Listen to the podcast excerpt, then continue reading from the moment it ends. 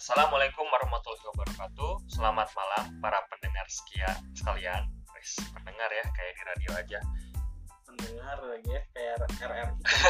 Kayak R R I-nya. Oke, ketemu bareng lagi sama Kemal di sini dan bersama partner bicara yang mungkin sudah tidak asing lagi. Ada Fikri. Yes, Fikri Antika. Halo Fikri. Halo, halo, halo. Apa kabar? Alhamdulillah, luar biasa, tetap semangat. Kalau kayak gitu nih. Bagaimana kesibukan hari ini? Uh, cukup menarik hari ini. Maksudnya akhir-akhir ini bukan hari ini. Akhir akhir ini. Lagi sibuk saya, apa? Saya diajak uh, teman saya hmm. untuk melakukan satu uh, penelitian. Wah, luar biasa ya. Yang saya belum pernah sebelumnya hmm. uh, terkait dengan ekonomi syariah. Wih, mantap. Oke. Okay. Tapi sayang sekali kita nggak akan bahas soal ekonomi syariah. Kita bahas yang lain aja ya. Oke. Okay.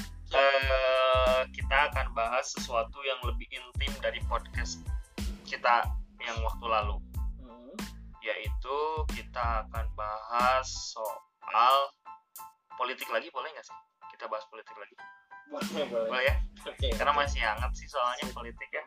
Oke, kita akan bahas soal politik. Kita akan bahas menteri kementerian Uh, komunikasi dan informatika Republik Indonesia. Oke. Itu maksudnya ya, belum ada.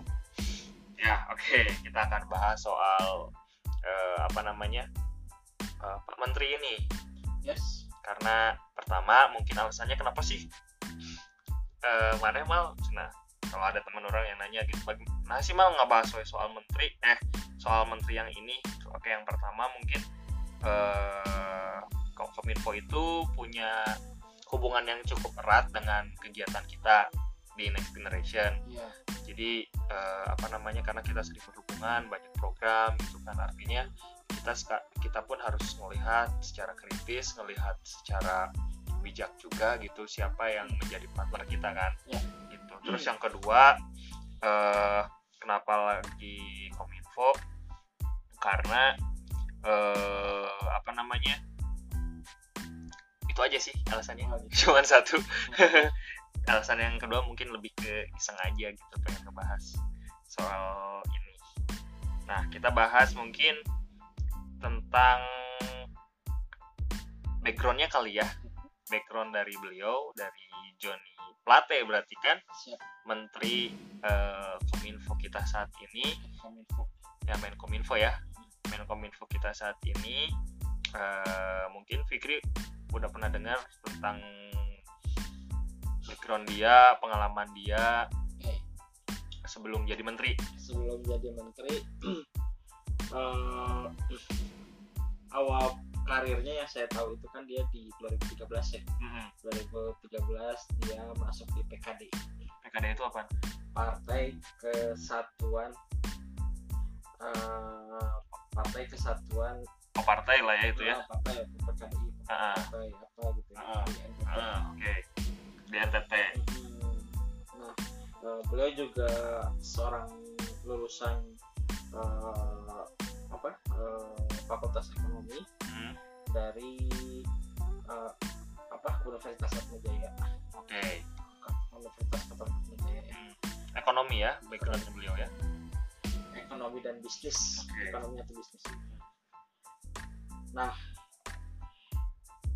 dia masuk D P R hmm. melalui kendaraan partai Nasdem, hmm. yang saya tahu sih itu. Hmm. D P R masuk di Komisi sebelas, hmm.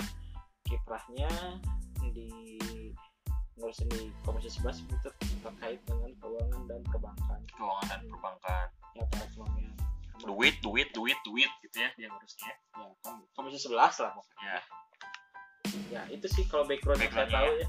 Berarti dia mungkin bisa dibilang dia sebagai politikus yang cukup aktif sih sebenarnya ya. Ya, di partai tapi di partai di partai partai Nasdem partai Nasdem uh, dia saat apa uh, dua ribu tujuh belas jadi sekjen di partai Nasdem.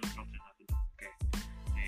Kalau kita coba bandingkan dengan uh, apa apa namanya eh, pendahulu beliau yaitu Pak Rudiantara gitu ya, yang menjadi menteri. Kita lihat bahwa Pak Rudiantara mungkin punya background uh, dia sebagai Dirut Telkom ya, eh Dirut Telkom ya, ya Dirut Telkom kan sebelumnya, artinya dia punya background tentang uh, kementerian ini. Hmm. Nah kalau oh, menurut Fikri ini sekarang dia mengisi posisi itu dengan buat background yang mungkin nggak nggak nyambung gitu ya, sebenarnya nggak terlalu nyambung.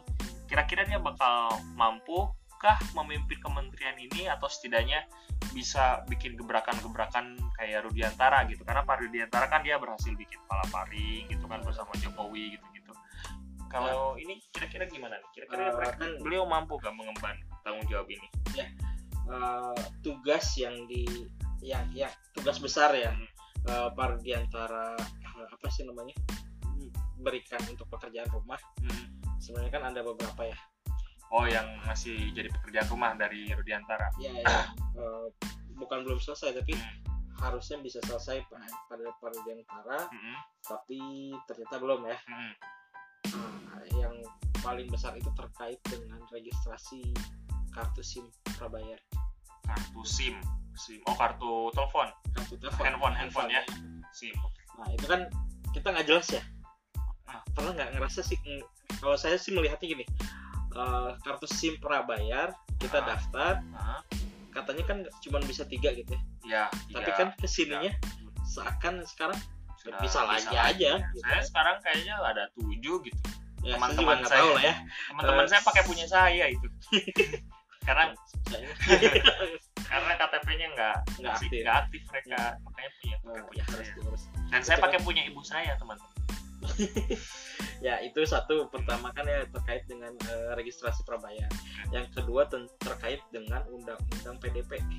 Mantu P D P. Uh, perlindungan data pribadi. Oh iya. Yang ya, sampai ya. Sekarang saat, saat ini masih di R U U dan uh, setelah dilantiknya Menko Kominfo baru uh, R U U ini dikembalikan ke Menko Kominfo untuk direvisi. Ada tujuh poin pasal yang pasal. harus direvisi. Uh. Nah. Uh, itu kan ada pekerjaan P R, P R gitu ya, harus selesaikan dua pekerjaan P R, dua pekerjaan ya, betul. Dan itu menurut saya itu yang benar-benar harus uh, jadi fokus jadi fokus tapi harus punya keilmuan di situ gitu hmm. terkait dengan P D P dan uh, registrasi prabayar ini bukan mana. hmm. Uh, kalau melihat dari background latar belakang uh, uh, Pak Bapak Menko Kominfo kita yang baru ini ya, kalau untuk mungkin kalau untuk perencanaan anggaran uh, itu akan lebih baik mungkin ya, perencanaan anggaran terus perencanaan program, karena saya lihat uh, latar belakang beliau juga ada peren- uh, perencanaan gitu ya, manajemen gitu ya, perencanaan manajerial manajerial cuman saya menggarisbawahi terkait dengan yang tadi misalnya undang-undang uh, perlindungan data pribadi, apakah beliau punya Uh, kapasitas. kapasitas di situ gitu ya, hmm. yang uh, istilahnya kita aja hmm. uh, yang bergerak di bidang literasi digital nggak hmm. semua paham terkait hmm. itu gitu ya, maksudnya uh, ada spesifikasi spesifikasi spesifikasi khusus terkait dengan uh, perlindungan data pribadi ini. Ada perjanjian software atau apa segala ah. macam yang harus kita pelajari ya, tapi kalau uh, apa sih namanya kalau kita nggak kita kan belum tahu ya, masalahnya uh, terlalu dini bagi hmm. bagi, bagi kita untuk kita menilai beliau apakah dia bisa atau enggak gitu ya, cuman hanya hanya sedikit kerisauan ah, aja oh, sih iya. Oke okay, nah kalau kita ngelihat dari kan kita hanya baru ngelihat sedikit hmm. berarti kurang lebih seminggu ya, yes. seminggu dan luar biasa sekali ada dua statement Hmm. yang dilontarkan oleh terkait, beliau terkait ya. dengan beberapa kebijakannya, yes. oke, okay. yang bakal jadi kebijakannya gitu ya. Saya nggak tahu apakah bakal, tapi, tapi dia itu ter, ter, terlontar, terlontar ah, kan? Cuman nggak tahu. Uh, yang pertama hmm. adalah beliau telah menerima Pak Victor sebagai Gubernur N T T, N T T hmm. terkait dengan uh, apa namanya, dia harus menutup Facebook, yes. ya kan? Nah satu itu. Terus yang kedua adalah dia mengancam mungkin ya, dengan nada mengancam akan mem- memperlambat internet yes. gitu kalau misalnya hoax masih terjadi. Nah itu kan ada dua statement. Mungkin kita hoax coba dan ujaran kebencian. Ya, hoax dan ujaran kebencian. Coba kita akan bedah satu persatu. Yang pertama nih, menurut Fikri gimana nih uh, upaya untuk memblokir Facebook? Meskipun alasannya Pak Victor dia ngomong, meskipun sebenarnya itu pemikirannya bukan dari Pak Joni kan, sebenarnya kan itu masukan dari Pak Victor, tapi Pak Joni mulai menyampaikan itu akan segera di apa ya namanya direalisasikan, realisasikan atau ditindaklanjuti lah, saya kurang tahu. Gimana tuh soal Facebook? Ya terkait Facebook, Facebook ini kan uh, cukup menarik ya, media sosial yang uh, apa yang melejit dari mulai tahun apa uh, dari mulai tahun dua ribu enam oh, dua ribu tujuh iya. Ya yeah. Sebelumnya yang melejit itu di Indonesia ada namanya Friendster kan. Friendster mm, tiba-tiba Facebook melejit yeah. Karena oh, oh, dengan fiturnya yang banyak yeah. Sampai saat ini orang bisa main game di situ yeah. Apa dan segala macam yeah. Jadi yang satu satu klik di situ bisa uh, terhubung dengan hmm. uh, dunia luar. Hmm. Nah, apakah gantinya kalau misalnya uh, ini dijadikan uh, diblokir dan kita tidak bisa lagi Facebook itu hmm. pertama, apakah gantinya akan menjawab uh, apa ya? Akan menjawab kebutuhan yang sama dengan karena, netizen? Karena alasannya kan alasannya mereka uh, ingin diblok itu supaya Indonesia punya uh, aplikasi sejenis, sejenis yang digunakan yang uh, digunakan oleh orang hmm. Indonesia kayak di Tiongkok atau Cina gitu. Mereka kan ngeblokir Facebook gitu hmm. terus dia punya uh, aplikasi sendiri buatan Cina gitu yes. yang bisa digunakan. Nah yang pertama gitu ya, ya, ya itu tadi apakah itu bisa uh, B to B gitu ya uh, apa peer to peer sejajar gitu ya antara Facebook dengan aplikasi buat yang aplikasi baru yang baru itu. Ya. Yang kedua kalau misalnya tadi uh, rata-rata itu pasti permasalahan itu masalah hoax dan uh, ujaran kebencian. Kalau hoax dan ujaran kebencian itu, apakah yakin dengan aplikasi uh, lokal sekalipun hmm. itu tidak akan ada? Hmm. Balik lagi kalau menurut saya it, ini bukan masalah blokir dan tidak memblokir, hmm. karena satu kali blokir ya tumbuh seribu gitu ya, eh, hilang satu tumbuh seribu itu ya Indonesia gitu ya. Apa Indonesia? Ya maksudnya masyarakat kita masih masih bisa seperti itu gitu yeah. Maksudnya tidak uh, orang itu yang nggak mau diatur gitu. Karena mungkin sebenarnya bukan mau diatur, bukan nggak mau diatur, tapi mungkin mereka nggak tahu, nggak paham cara menggunakannya. Karena gini, ya benar saya sepakat sih dengan Fikri soal Facebook yang kemudian diblokir. Ada implikasi yang apa ya?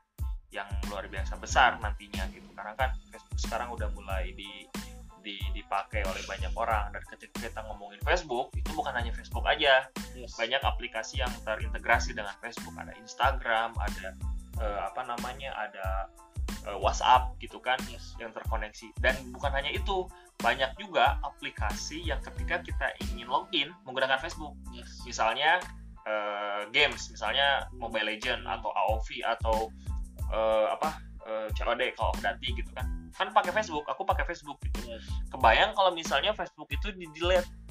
kan itu bisa jadi berantai gitu kan, yes. banyak akun-akun yang hilang, banyak. Yes. Misalnya bisa, saya kan? sudah, misalnya saya sudah spend money nih di yeah. mana di Call of Duty gitu, yeah. seratus juta misalnya gitu yeah. kan, uh, tiba-tiba so, diblokir, yes. siapa yang tanggung jawab?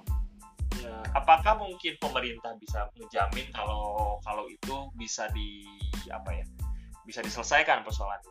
Satu itu. Kemudian yang kedua adalah e, terkait Facebook atau Instagram atau aplikasi yang lain sekarang kan dijual eh digunakan untuk jualan online, yes, ya kan? Betul. Kalau misalnya diblokir e, berarti akan banyak penjual penjual pedagang online yang mungkin mereka harus ngulang dari awal, karena kan otomatis followernya hilang, hmm. terus itu harus itu harus ngulang lah dari awal. Kemudian e, implikasi yang selanjutnya adalah betul tadi masalah keamanan cyber. Hmm. Facebook itu secara resource dia sangat besar sekali, dia mengeluarkan mungkin jutaan dolar gitu untuk melakukan riset penelitian gitu, agar dia punya ya sistem algoritma yang aman, yang secure gitu. Saya bukan me-underestimate aplikasi buatan dalam negeri gitu kan. Berapa besar sih modal yang mereka miliki, berapa besar sih skala riset yang sudah dilakukan agar teknologinya aman ya. Gitu kan. Facebook aja yang besar masih bisa uh, ada masalah terkait ah. dengan uh, penjualan data hmm. ya. Apakah di dengan teknologi yang akan dibangun ini, bukan akan sebenarnya, kalau dari segi berita di yang yang di apa yang yang diutarakan sama Pak Johnny Plate itu sudah ada aplikasinya. Ya, uh, saya tidak akan sebutkan hmm. apa aplikasinya karena nanti ini. Tapi kan gini, tapi kan gini. Oke, okay, sudah ada. Tapi kan gini, semangat yang disampaikan oleh Pak Victor dan Pak Johnny itu adalah semangat demokrasi katanya. Ya. Kenapa semangat demokrasi? Satu, uh, aplikasinya buatan neg- dalam negeri, ya. uh, anak bangsa yang buat. Pertanyaannya itu, tapi pertanyaannya adalah eh, apakah itu benar? Karena gini, ketika misalnya ada aplikasi yang lain, apakah dia juga tidak ikutan bisnis? Nah, itu kan dia maksudnya kan mereka pasti berbisnis ya. Juga. Uh, ya kayak kayak ada yang beberapa waktu lalu gitu ya, nah, terkait dengan ini bisnis ini segala macam ya. Dan ini benar-benar Uh, apa namanya uh, buatan anak bangsa misalnya apa segala macam. Ada salah satu uh, yang digadang-gadang gitu ya, uh, apa namanya uh, satu website uh, mesin pencari yeah. yang kita harus tolak. Uh, ada ada waktu itu saya uh. pernah menemukan kampanye campaign-campaign terkait dengan menolak uh, search engine uh. Uh, Google. Google Google search engine Google itu ditolak dan segala macam. Kita harus mendorong uh, search engine lokal. Search engine lokal, search engine lokal yang kita harus dorong, dot, pokoknya segala macam gitu ya, banyak gitu ya. Tapi ya dulu, ada lah saya masih ingat gitu ya. Saya nggak akan sebutkan sih. Tapi kan ternyata nggak apa-apa disebutin ini udah bangkrut. Eh, masih, oh, ada. masih ada, masih ada. Masih mereka ada. masih masih menggunakan Nawala. Eh, bukan. Oh, bukan. Oh, itu mah D N S. Oh, itu D N S. Uh, eh, Nawala, ya saya kenal. Maaf, uh, halo. Apa? Bagus kok Nawala, mantap. Itu apa search engine ini bukan nah, search ya, bukan, engine ini ya, bukan filter ya, search engine agar oh apa dan segala macam, jadi penghasilannya uh, agar masuk ke ini lokal ya, dan uh, ini perusahaan ini gitu ya, ya. Dalam kategori uh, ini agama ya. Ini gitu ya, apa dalam kategori agama gimana maksudnya? Nah, perusahaan syariah ya seperti itu, apa perusahaan Islam gitu ya, oh yang punyanya Islam siapa?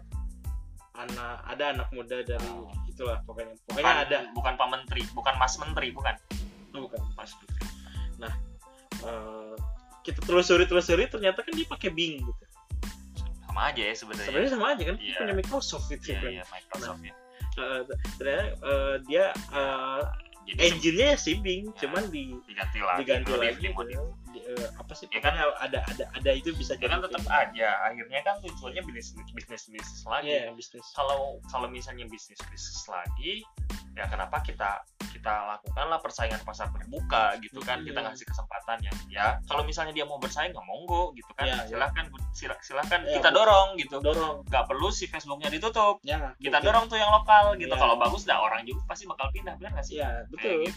Seperti layaknya kita mendorong industri game lokal gitu nah. ya untuk maju atau misalnya e-commerce lokal nah. untuk maju itu kan bisa gitu yeah. mereka terbuka ya, bagaimana Tokopedia uh, bersaing dengan Shopee gitu ya, atau Bukalapak bersaing dengan ya, apa uh, dengan Lazada ya, dan segala macam ya, uh, itu kan bisa gitu kalau misalnya ya. tidak tidak harus blokir nah. blokir apakah menyelesaikan masalah kan tidak gitu ya. Ya. Terus kalau kita ngomongin tadi balik lagi soal demokrasi, terus mereka ngikutin Tiongkok, mungkin mereka lupa kalau Tiongkok itu kan negara yang fasis gitu. Yes. Negara yang dia berusaha eh, agar eh, informasi tidak masuk gitu. Artinya kan itu mengekang kebebasan warga uh, uh, untuk mendapatkan informasi yang sesuai dengan yang mereka inginkan. Yeah. Itu kan jadi persoalan lain gitu kan. Hmm. Kita ngomongin demokrasi, tapi di sisi lain itu pengekangan. Berarti kan sebenarnya enggak, kalau kita lihat logikanya kan nggak nyambung gitu ya. Kan kalau misal Facebook Se- sebenarnya ini sangat menarik juga gitu ya ah. di saat uh, seminggu sebelum pelantikan menteri hmm. uh, apa namanya dilantik Palapa Ring diluncurkan oleh Bapak Presiden Jokowi nah, uh, Palapa Ring yang kita ketahui uh, mereka menyasar uh, internet masuk desa, internet masuk tiga uh, wilayah tiga T. Ya. Nah, sekarang tiba-tiba mau ngeblokir gitu ya. Nah, ini nyambung dengan statement beliau yang kedua. Iya. Yeah. Bahwa kecepatan internet akan, akan diturunkan, diturunkan kalau teman-teman atau orang-orang gitu masih nyebarin hoax, masih nyebarin ujaran, ujaran kebencian. Mungkin itu mungkin yang kemudian nanti akan sangat ber, ber apa ya, bertolak belakang gitu dengan teknologi yang sudah kita pasang di berbagai wilayah. Palapa Ring dan pasti itu nggak murah teknologinya. Yes. Kemudian nanti di, ah, kemudian dikendalikan gitu. Saya jadi inget statement Pak Menteri sebelumnya malah yang sebelum sebelum oh, oh, gitu ya. Yang ngomong internet cepat buat apa gitu kan?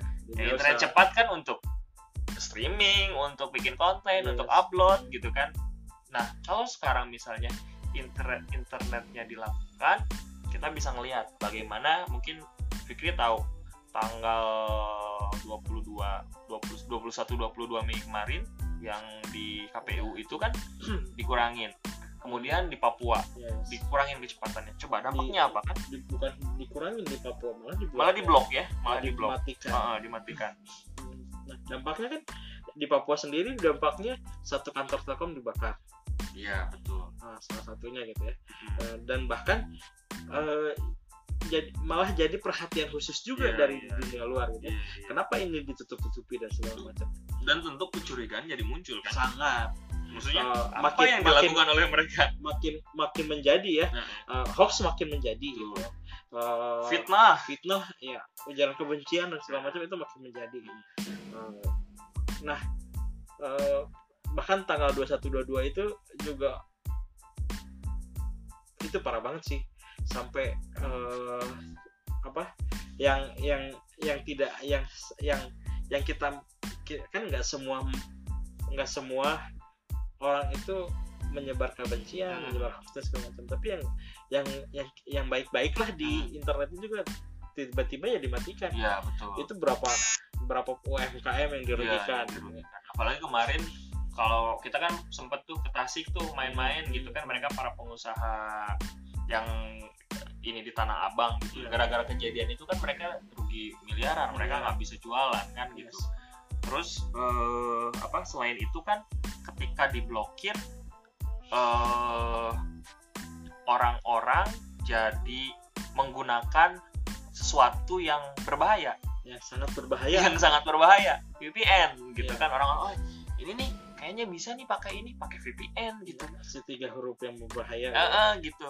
Iya, V P N memang bisa memblokir banyak banyak apa ya? Banyak pagar lah istilahnya gitu di internet. Tapi kan itu jadi berbahaya. Jaringannya jaringan berbahaya. Informasi data pribadi kita bisa diambil. Hmm. Uh, meskipun pada saat itu masih bisa yang waktu di Jakarta ya, hmm. kita masih bisa menggunakan aplikasi lain, Instagram gitu, hmm. yang terenkripsi gitu. Jadi kayaknya teknologi Bukan, mungkin Telegram. Oh, sebelum Telegram ya, sorry. Instagram, Telegram. Instagram. Jadi yang sudah terenkripsi, jadi nggak bisa di apa namanya? Nggak dilambatin, masih bisa kirim chat dan lain sebagainya ya, gitu. Ya. Nah, bahkan pada saat kejadian itu teman saya ada yang hilang uang karena pakai V P N. Oh ya, karena datanya diambil kali ya. Yes. Nah, ya entah gimana pokoknya tiba-tiba dalam hari itu tuh uh, dia padahal tidak membuka, eh, uh, dia harus mentransfer. Nah. Kan pada hari itu A T M juga agak ini ya. Agak terhambat. Terhambat ya, tapi dia ya. Harus transfer ke orang tuanya gitu ya. Uh, dan akhirnya hilang uang tanpa nggak bisa nggak bisa diambil. Ya nggak bisa nggak bisa balik lagi. Nggak bisa balik lagi. Itu kan persoalan-persoalan yang kalau misalnya istilahnya kita ingin bak apa ingin nangkep tikus dibakar tuh sama lumbung-lumbungnya ya. Gitu kan e, peribahasanya kayak gitu gitu, padahal kan sebenarnya kan kita bisa cari tikusnya, tangkep tikusnya. Mungkin pemerintah malas melakukan itu ya. Pemerintah nggak mau ribet gitu, karena kalau kita lihat bagaimana meskipun sebenarnya saya nggak terlalu ini sama undang-undang I T E ya, kalau kita menggunakan mekanisme undang-undang I T E dan kita punya teknologi cyber dari kepolisian yang katanya itu canggih, harusnya kalau ada lagi pembatasan. Betul. Harusnya ketika ada hoax, kejar aja yang hoaxnya, nggak hmm. perlu diblok semuanya gitu. Hmm. Kalau misalnya teknologinya sudah canggih, harusnya kan kayak gitu sebenarnya. Gitu. Yeah. Tapi okay. apa yang dilakukan adalah ambil shortcut, ambil yeah, jalan pintas yeah, gitu. Ya kalau saya pernah ngomong ya kayak mie instan gitu yeah. kan. Mie instan kan sebenarnya salah satu pekerjaan rumah uh, mantri periode sebelumnya gitu ya. Yeah. Bagi saya. Kenapa? Karena seharusnya m- uh, Kominfo menginisiasi yang namanya Gerakan Nasional Literasi Digital. Okay. Secara nasional uh, harusnya bisa masif untuk melakukan uh, pendidikan yeah. terkait dengan uh, ini, men- ini menarik nih, ini menarik banget. Kominfo, mungkin nggak hanya Kominfo. Sebenarnya Kominfo pun didorong oleh banyak C S O, N G O, iya. oleh banyak dan kementerian lain, kementerian lain iya. untuk membuat literasi, hmm. yaitu literasi digital, hmm. sebuah cita-cita yang mulia, hmm. cita-cita eh, pendidikan, pendidikan berbasis digital atau eh, peningkatan pengetahuan tentang hmm. teknologi digital gitu. Dengan pendekatannya itu tadi pendidikan gitu, yes, betul. Agar orang-orang bisa secara sadar, bijak, dan sehat menggunakan teknologi digital kan. Ya. Dan memang itu dilakukan di G N L D ini kan, Gerakan ya, ya. Nasional Literasi Digital yang diinisiasi oleh Kominfo dua ribu berapa ya? dua ribu tujuh belas. dua ribu tujuh belas. Oktober dua ribu tujuh belas. Oktober dua ribu tujuh belas. Dan sampai sekarang sudah seratus dua puluh seratus dua puluhan organisasi, organisasi yang tergabung, organisasi komunitas, organisasi, perusahaan, stakeholder, stakeholder lah ya terlibat terlibat di situ. Dan juga mungkin sebelum itu sudah banyak nih kayak internet sehat kan, ya. Sudah banyak gerakan-gerakan literasi digital. Nah dengan adanya pemblokiran, jadi kita berpikir kayaknya kita nggak butuh deh literasi digital. Udah aja blok gitu kan. Jadi masalah ya, ya kan ya, itu gitu. Membuat sedih sih sebenarnya ya.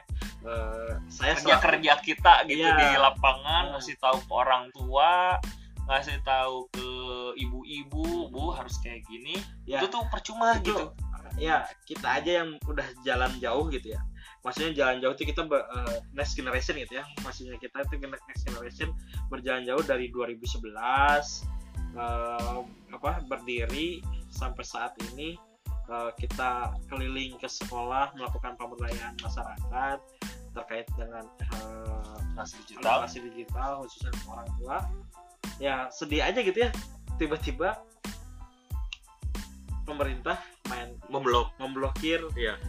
memblokir ya, ya iya. seakan-akan uh, kerja kita tidak dihargai. Gitu. Mm-hmm. Nah. Itu sih menjadi P R juga gitu ya, mm-hmm. maksudnya apakah itu menjadi solusi kan enggak gitu. Mm-mm, mm-mm. Dengan blokir ya maksudnya. Mm, jadi dengan blokir. Harusnya ya, kan solusi jelas. Tapi jangka pendek dan mm, ada ya, implikasi-implikasi lain gitu. Ya bandingannya kan e, kalau solusi itu harusnya kan masif gitu ya, maksudnya bisa bisa ya, merubah. Makanya, makanya dicontohkan dengan dua dua peristiwa tadi kan. Bagaimana hanya Jakarta dan mungkin merembet ke sekitarnya. Dan Papua. Nah, yes. kebayang kalau internet itu dilambatkan satu Indonesia. Bahkan banyak hal yang yang terjadi karena kita, mungkin kita percaya sebenarnya. Mesti kita punya kepercayaan bahwa pemblokan, sensorship atau apapun lah namanya itu bukan solusi yang tepat gitu terkait uh, perkembangan teknologi digital gitu kan. Yang harus dilakukan adalah literasi, literasi digital. Kenapa? Karena kita berharap masyarakat secara sadar kan, gitu ya. Kan, sadar untuk memilih konten, menggunakan konten, men-share konten, gitu kan, memanfaatkan konten, gitu, ya, mengklasifikasikan klasifikasikan konten. konten, gitu kan, kan itu sebenarnya tujuannya. Ya. Gitu.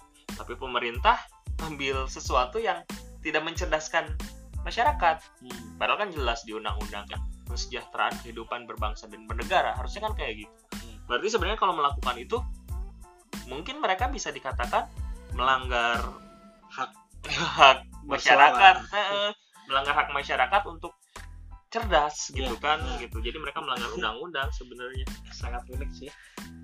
Gak unik ya, gak unik sih maksudnya miris Bukan. aja. Ya, ya uniknya bikin miris gitu. Uh, Di saat uh, apa masyarakatnya berlomba-lomba untuk melakukan kebaikan, mm-hmm. uh, sharing terkait mm-hmm. dengan pemanfaatan teknologi yang tepat guna, pemerintahnya shortcut tadi gitu. Mm-hmm. Uh, itu sih ya balik lagi saya sedih gitu ya mm.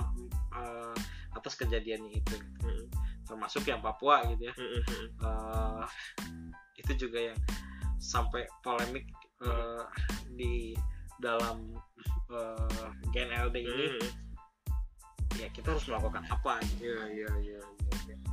Mungkin kalau banyak organisasi yang bersuara juga kan. Mm-hmm. uh, uh, untuk apa waktu itu kan mau ngambil sikap, mau ngambil sikap gitu kan. Mm-hmm. Ya itu sesuatu yang yang bagus sih kalau kata aku, maksudnya kita menjadi kritis sekarang gitu kan, masyarakat menjadi semakin kritis gitu. Itu sih yang harus dibangun gitu kan.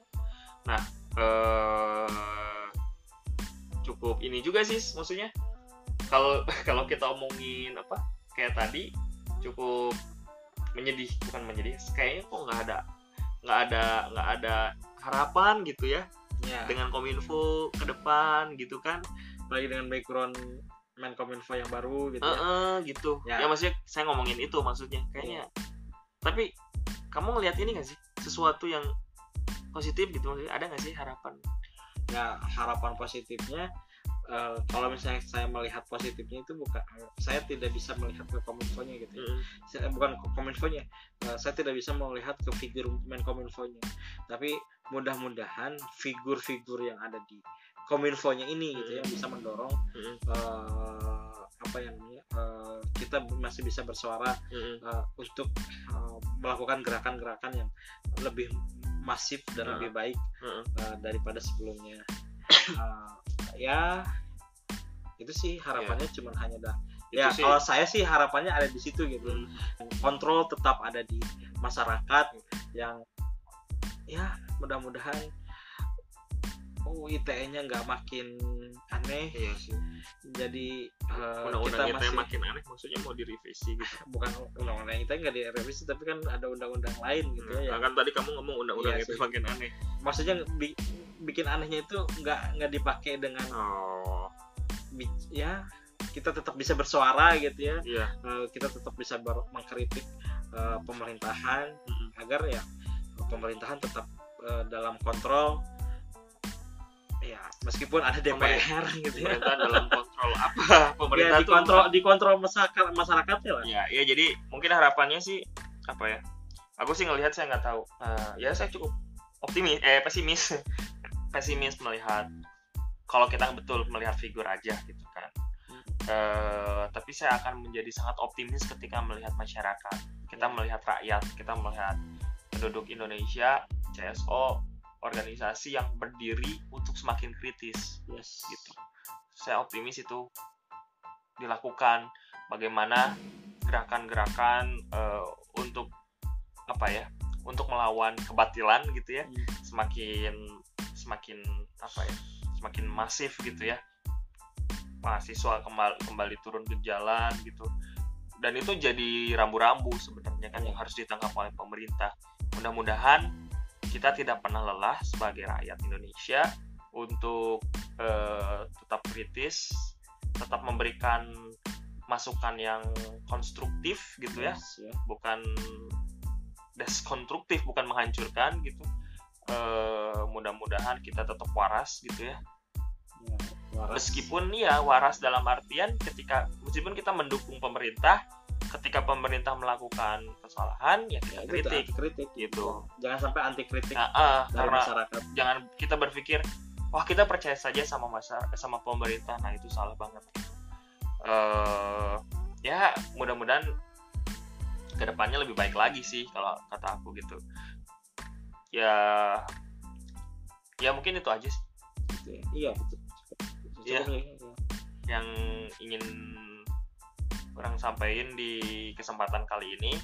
Makasih Fikri sudah sharing banyak hal. Ya, mudah-mudahan suaranya, suaranya sudah habis ya. Habis. Harus minum lagi nih harus kayaknya. Lagi. Harus minum, suaranya sudah habis.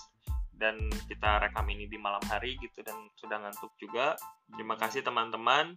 Kalau teman-teman mendengarkan sampai titik ini berarti teman-teman telah menyia-nyiakan waktu selama sebenarnya berapa ya, menit pesan yang paling inti satu sih ini yang saya sampaikan, follow at Fikri Andika.